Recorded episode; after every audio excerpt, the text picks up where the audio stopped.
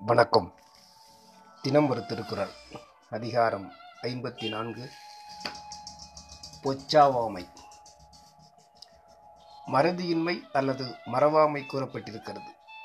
சுற்றத்தாரை பேணுவதற்கு மறவாமை வேண்டும். மறதி சுற்றத்தை குறைக்கும். மறவாமை சுற்றத்தை வளர்க்கும்.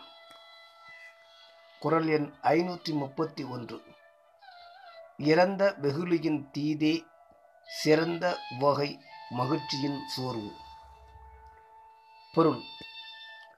நல்ல நிலையில் இருக்கும்போது யாரும் தம்முடைய கடமையை மறந்து விடுவது வழக்கம்.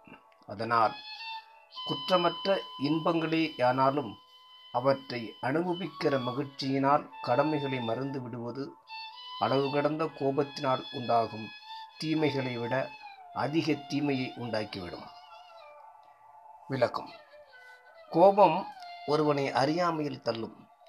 அறியாமை மறதியை கொடுக்கும். விரோதம் உண்டாகும். அதேபோல் அளவிறந்த மகிழ்ச்சியும் அறியாமையில் தள்ளி மறதியை கொடுத்துவிடும். எனவே நல்ல நிலையில் இன்பமாக இருக்கும் காலத்தில் மறதி இருத்தல் கூடாது. கோபம் எப்படி அறிவை கெடுக்கிறதோ அதேபோல் அளவிறந்த மகிழ்ச்சியும் அறிவை கெடுக்கும். என்று கோபத்தையும் மகிழ்ச்சியையும் சமமாக கூறினார் நன்றி.